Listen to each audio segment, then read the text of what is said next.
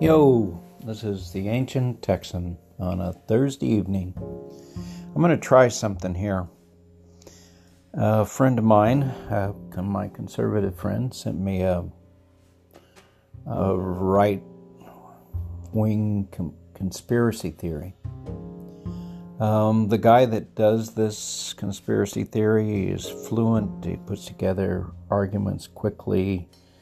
Um, and the the original, to be fair to the guy, was about five minutes long. But in my opinion, we can look at the first two minutes of it, and I think that's his best two minutes of it. Um, I think in the last three minutes, he just threw a lot of stuff out that wasn't factually correct. In the first two minutes, he throws out, he takes some pieces of things. Uh, I think the majority of it has some truth in it, which know, gives it some appeal. And he wraps a story around it that explains these facts, uh, or what he considers to be facts. And I'm going to try to look at the story that he's telling and say, here's another story, um, and, and try to, you know, get a balanced view. But at the same time, I want to be fair to him because a lot of what he's saying um, has some truth in it. I mean, you can't have a good conspiracy theory unless, you know, there's a certain uh, part of it that kind of catches the edge of truth. Um, and I'll probably give him as much credit as I can, and I'll probably be in the middle, and I expect most of you will be far over there on the left. But that's okay, because this is a mental exercise. It helps us learn about conspiracy theories, it helps us learn about right and left and stories. So let's give it a go. So, what's going to follow next is a two minute uh, conspiracy theory. Going to listen to that, then we're going to stop. Um,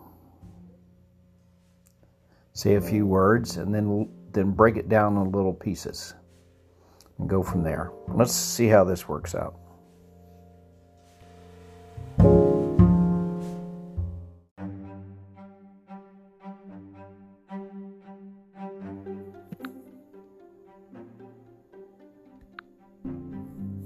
What we're actually seeing is the systematic implementation of the fall of the Republic and the rise of the corporation of the United States. Every major event is, is a step in the ladder to achieve that end. COVID is just another rung in the ladder, which is why there's a deliberate mixing of all the wordplay, right? I mean, we should stop calling it, you know, quarantine. That's a term designated for people that are verified sick. This is a house arrest mandated by the state. You should stop calling it, you know, social distancing. There's nothing social about forced isolation. Uh, we should stop saying safer at home when millions of Americans don't have basic necessities adequate to fit their needs. It assumes that everybody's home is equally as safe as the people that are making the statements. We should stop saying, you know, uh, this is for the greater good, right? When you close the economy, killing millions of businesses that families have worked generations to establish, that's anything but good. We should stop saying this is the new normal. That's just blatant mind control drivel. There's nothing normal about forced isolation, you know, treating your neighbor like they have the plague, breathing your own bodily waste, wearing masks, living in constant fear of contamination. That's normal. I mean, after all, if the virus is so deadly, why hasn't it wiped out the homeless who don't social distance, wash themselves regularly, let alone, you know, live in or have access to a sterile environment? Last year, 1.5 million people died of tuberculosis. Why were you not wearing a mask during the tuberculosis pandemic? You were endangering, you know, public health and safety along with billions of other uh, people around the globe. So why didn't you wear a mask? I'll tell you why. Because the mainstream media didn't tell you to wear a mask. right? It's because because though 1.5 million people died from tuberculosis, there was no tuberculosis pandemic any more than there's a coronavirus pandemic.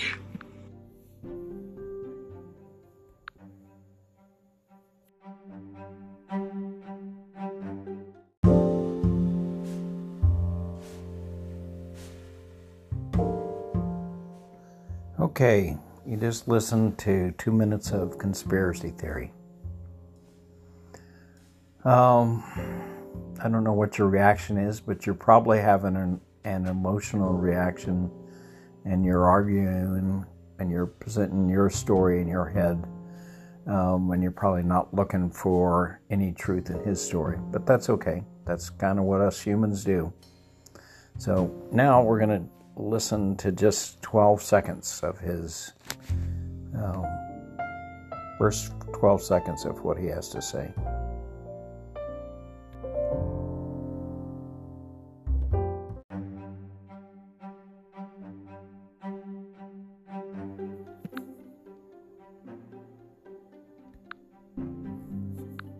Actually seeing is the systematic implementation of the fall of the republic and the rise of the corporation of the United States.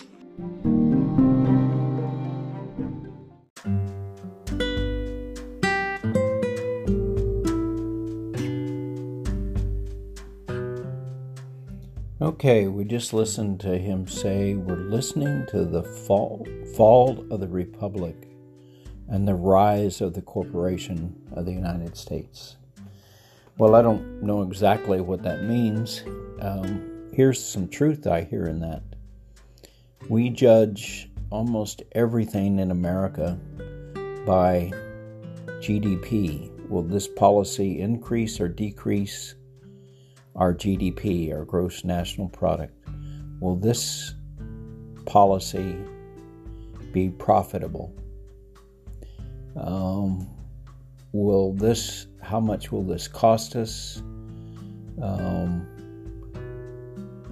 does it take more tax and uh, are we going to be better off with it? Which is that's a fair question.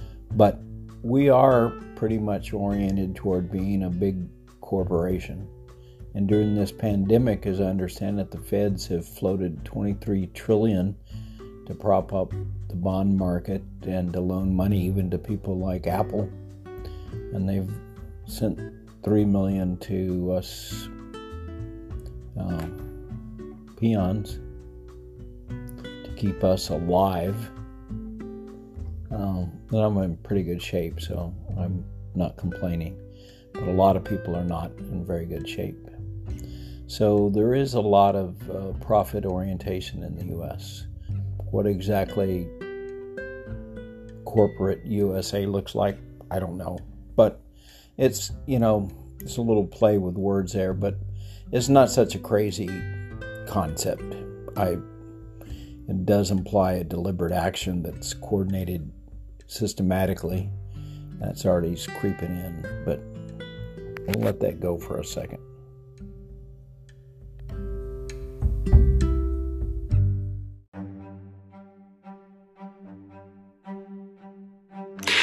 Major event is, is a step in the ladder to achieve that end. COVID is just another rung in the ladder, which is why there's a deliberate mixing of all the wordplay, right? I mean, we should stop calling it, you know, quarantine. That's a term designated for people that are verified sick. This is a house arrest mandated by the state. You should stop calling it, you know, social distancing. There's nothing social about forced isolation. Uh, we should stop saying safer at home when millions of Americans don't have basic necessities adequate to fit their needs. It assumes that everybody's home is equally as safe as the people that are making the statements.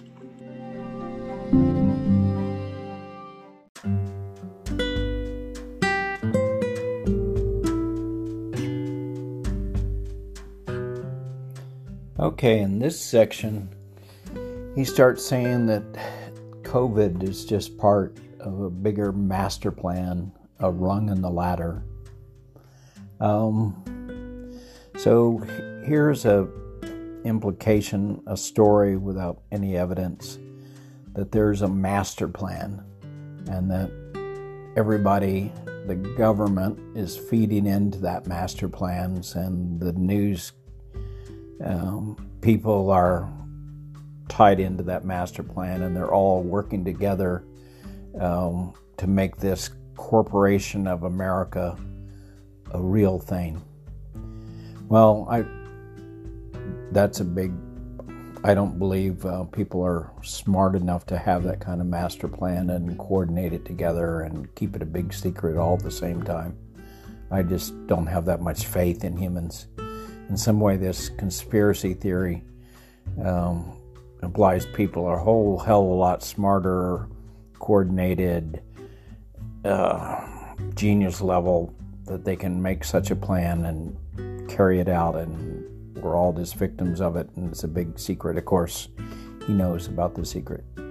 So i i just don't give governments or anybody that much credit. Now do i think there's people very rich powerful people that put their hands on the scale and try to move laws and stuff so that amazon makes more money and stuff yeah sure do I think there's a master plan that everybody's behind? I think there's too many people each want to be top dog for that to happen. And there's too many powerful people uh, for that to be realized. Now, we've obviously passed a lot of laws that give advantage to rich people.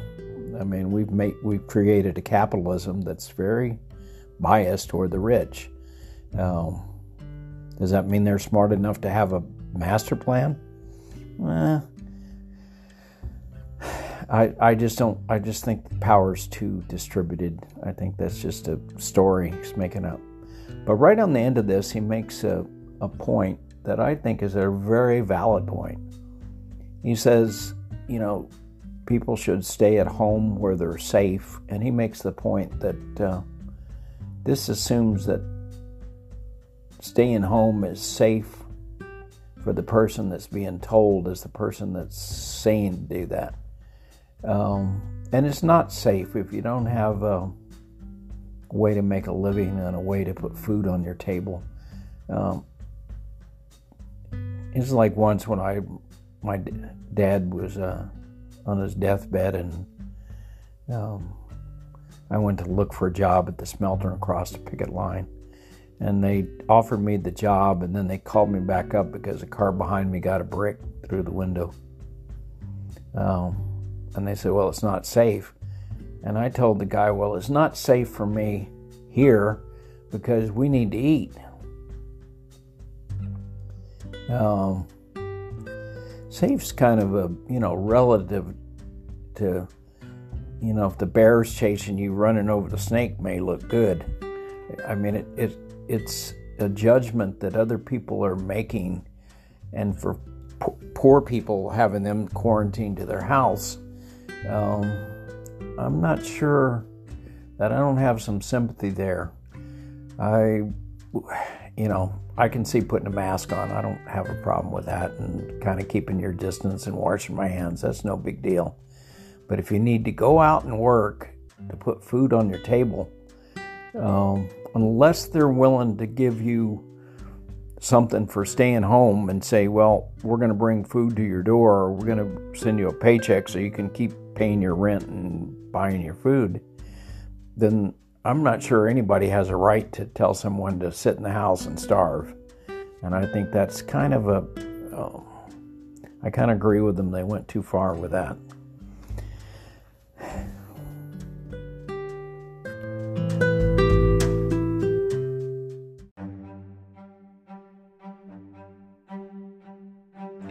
We should stop saying, you know, uh, this is for the greater good.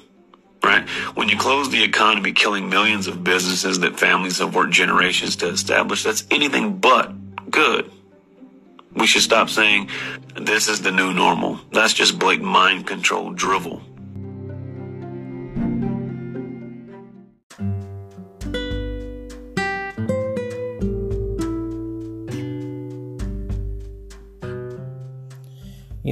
This section, he again talks about people losing their business and saying that's for the greater good is not so easy to understand if you're one of the people losing their business. Um, he calls this stuff, you know, just dribbling. Um, I I think again, it's the people that are responding to the pandemic are doing the best they can, and it's hard to balance everybody's needs and to know what's the right thing to do. Um, perhaps there's some thought needs to go into the people that uh, need their business to survive. Calling it dribble, I think, is kind of making the people that are fighting the pandemic, leaving the leading the government is um, you're judging their intentions. And I'm willing to give most people the benefit of the doubt and say they're doing the best they can to fight uh, a pandemic. Uh, and most of them, it was above them. I don't think, as a country, we're doing very good. We're we're still going strong. 150,000 dead so far, but you know, I don't think I'd call it dribble. I just think it's something difficult and may sound like dribble, but it's the best they can do at the moment, which maybe not good enough.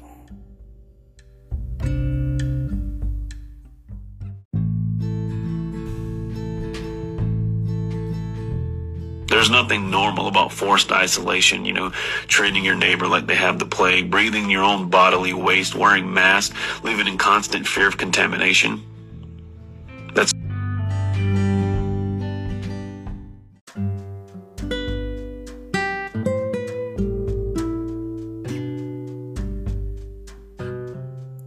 Yo, in this section, he's uh, he's getting on people and saying the new normal makes no sense. Nothing is normal about this. And I think uh, he's squabbling with words, and I think if he wants to change the words and do the verbal description differently, that's okay. I think there has been some poor word choice, but I don't think there's any real argument being made here that has any substance. People use crappy words all the time. That doesn't change what's going on. Um, precision in the use of words and conciseness and careful about the connotation of word is above most people. And it's hard for people to do. It's hard for all of us to do. So all I get from this is he's squabbling with the words. Of course, it's not normal to wear a mask and social distance and all that. But so what? Somebody used a phrase, you know, the new normal is not a good phrase. Okay, I don't care. I mean, that doesn't have any weight with me. He can rewrite it in whatever words he wants to do it in.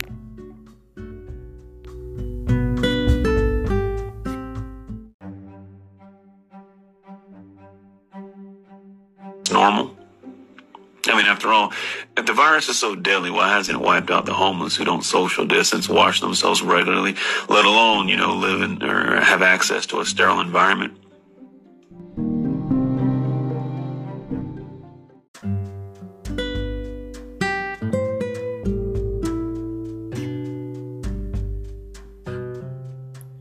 Yo, okay, in this section, he says the pandemic is not real because if it was real, then the homeless would be wiped out.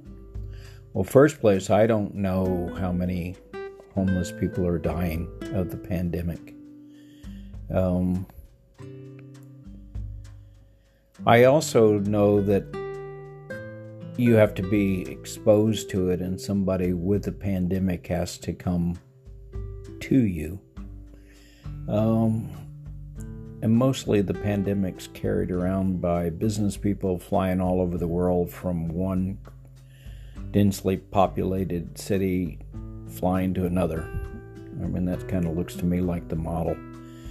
I don't think many people go out and hang out with homeless people. I think we ignore them, we keep them isolated. So I would make an argument that um, we've isolated the homeless people. Yeah, they live in crappy conditions, but they live in crappy mm-hmm. conditions by themselves. Now, the truth of the matter is, neither one of us know the data on homeless people and how many homeless people are dying of the pandemic because we don't pay much attention to the homeless people. We don't keep good records on the homeless people. We don't count them. We don't we don't keep death rates. We don't they're just kind of like somebody dies, somebody calls the police, somebody comes picks them up, puts them in a box, takes them to the morgue and they get buried or incinerated. There's not like some big system in place to take care of homeless people to know how they're doing. So, taking this and building a case that it proves there's no pandemic, first, we don't know if his facts are correct. And second, even if it, it is correct, we don't understand that people are not dying of the pandemic that are homeless. Even if it is correct, uh, we don't know why. I postulated the story that they're not in contact he postulated the story because the conditions are so filthy that you know one person coming in would wipe out you know not only one pocket of homeless people but every pocket of homeless people in the city or something. Um, i don't know. That that's just a story. We neither one of us have the facts. Um, and until you get those facts sorted out um, don't think you can use that in your in your argument.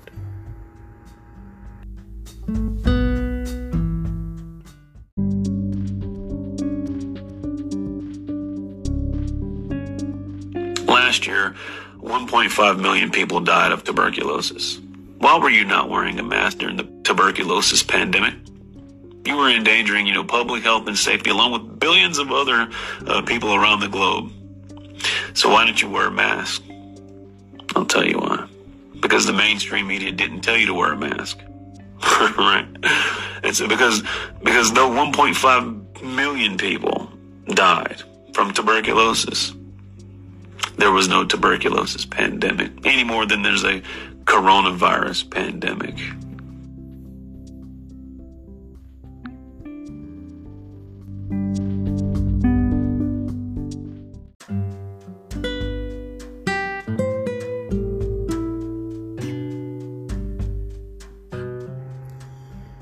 Okay, in this section, he makes the argument that uh, a lot more people die of tuberculosis.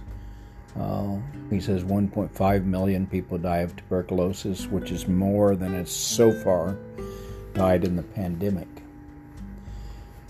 Um, I checked that out, and that number seems to be um, about the right order of magnitude 1.5 million. Um, in the United States, 500 people or so die each year of tuberculosis. Um, and I think we have 150,000 people that, that die of of the of coronavirus so far, and who knows, we may reach 300, 400,000 before it's over. So, in the United States, if you're looking at tuberculosis versus pandemic, uh, pandemic's winning it's killing a lot more people. Now, if you want to know where poor people, you know, who's dying of tuberculosis, uh, 1.7 million cases in India. China has 800,000. Pakistan 331. Indonesia 330, 300,000. South Africa 300,000. So Philippines 300,000. Bangladesh, My, Myanmar, I don't know if I'm saying the right, Ethiopia, Russia, North Korea. What's common about these? They all have large populations of very poor people, and they don't have the health uh, facilities to take care of tuberculosis. So I understand tuberculosis is not nearly as contagious. You can live for a very long time with tuberculosis. Remember Doc Holliday, Gunsmoke, Wyatt Earp. Doc Holliday in the story had it for years, and I've I've also uh, personally known of people that have had it for years. uh, and spent years moving to a sunny climate trying to get rid of it. So it's a very much different disease. It's less contagious, um, and there's a lot of it now that is uh, bacteria uh, caused by bacteria that there's no longer any antibiotics that work on it. But we do a pretty good job isolating people with tuberculosis and keeping them away from the general population. And if we only had 500 cases of pandemic, um, then we could, and we had our shit together, we could isolate those 500 people. But when you get that you've had a million cases, it gets pretty hard to isolate. He doesn't like the word quarantine, but uh, to put those people under house arrest. You can call it whatever you want to, but you could keep those people away from the rest of us. Um, when you don't know who has it, in tuberculosis, you generally know who has it. We do enough testing and it spreads slow enough that we can identify the people and we don't let them. Um, we put them in a place, you know, hospital, home, uh, where they're taken care of and isolated. And people take precautions when they're around them. So, you know, they're both a contagious disease. Um, one is not much of a problem in the U.S., one is. Now, to conclude from that that there is no pandemic, um, I think that's a big jump. We've got 150,000 new cases of people dying, and a year from now, maybe 300,000, half million. And he'll also argue later in this thing that the cases aren't reported properly and they, you know, pad that they kind of. This is a whole act that they bring the bodies in and fake fake body counts and all that. Um, my friends that work in nur- nursing aren't saying that. So. But, anyways, his case to prove that. We're not going to go into the. Because the last half of his, he starts just throwing out a lot of stuff that he doesn't have um, facts for. He makes one last point in this uh, last segment. He says, We didn't have pandemic for tuberculosis because the media didn't tell us to. I think there's an edge of truth to this. Um, I do think that we've got more paranoia and fear, um, and we've overreacted to the pandemic. Um, obviously, we didn't do a very good job of whatever we did, um, and we don't like to be, you know, using a phone app to trace gets our you know rights violated, and some people think wearing a mask violates their their rights. So you know we can't do the basic health stuff because people are too stubborn. Um, but there is some truth to the fact that the news media really pounds in the fear factor and has made America I think, more afraid than is, you know, justified. Um, half the people that die are in their 70s and living in a nursing home. I'm in my 70s. I'm not living in a nursing home and I'm pretty good health. And I realize I could still die. But I think the odds are actually pretty good for me. I think there's 7% of people that are above 70 die. Say 10% of the people die. Uh, we're in a nursing home. The numbers are much higher than that because those people are in much poorer health. Um, in a way, it's kind of like being in um, Chicago where they have a lot of gun murders, and violence. But when you're just walking down the street, you could be in constant fear reading about all the gun violence in Chicago, and they could be pounded that into your head every day. So when you walked out of the door, uh, you'd be afraid of getting shot.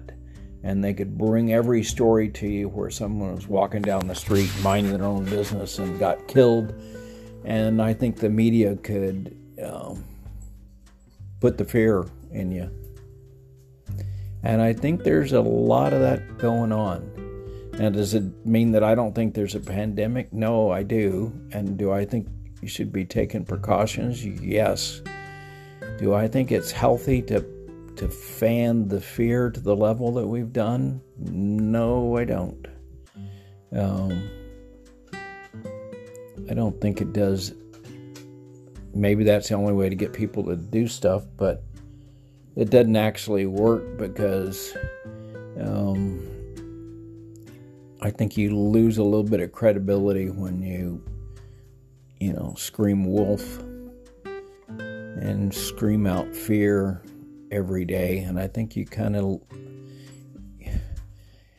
um, lose your credibility. And then I think it's easier for conspiracy theories and, you know, bad reporting or something to be taken as evidence that the whole story is not true. And it's it's kind of interesting that we all live on stories and we grab a few facts here and there and we put the facts together in a way that support our story. We modify our story a little bit if one fact doesn't quite fit, or we kind of modify modify the fact a little bit and use our word choice to emphasize or de-emphasize a fact as required for our story.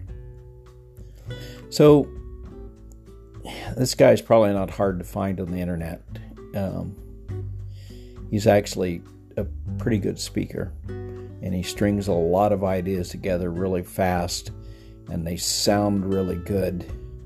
Uh, but like the tuberculosis thing, if you look into the details, you know, with a little nuance and five minutes of research on Google, you'll find that it's a pretty shaky argument. Anyway, this is just my shot at looking at a conspiracy theory and trying to give kind of an example of how you've got to go through these if you care to. I guess you can just blow them off um, and take them apart one little bit at a time and see, you know, what's the true parts of what they're they're saying and what's not true, and then make up your own story. Most of the time, my story ends up somewhere between in the middle of the two sides. Um, I'm socially very liberal. Um, when it comes to money and stuff, I'm pretty conservative. I have a lot of beliefs, though, that are kind of in the middle of the road, um, which isn't allowed this day. We're pretty much you got to be all in. It's like a religion. You're all left or you're all right. Um, and you're married to one side or the other. And you can say, uh, not have any doubt about the creeds or what your side believes, or you become an outcast.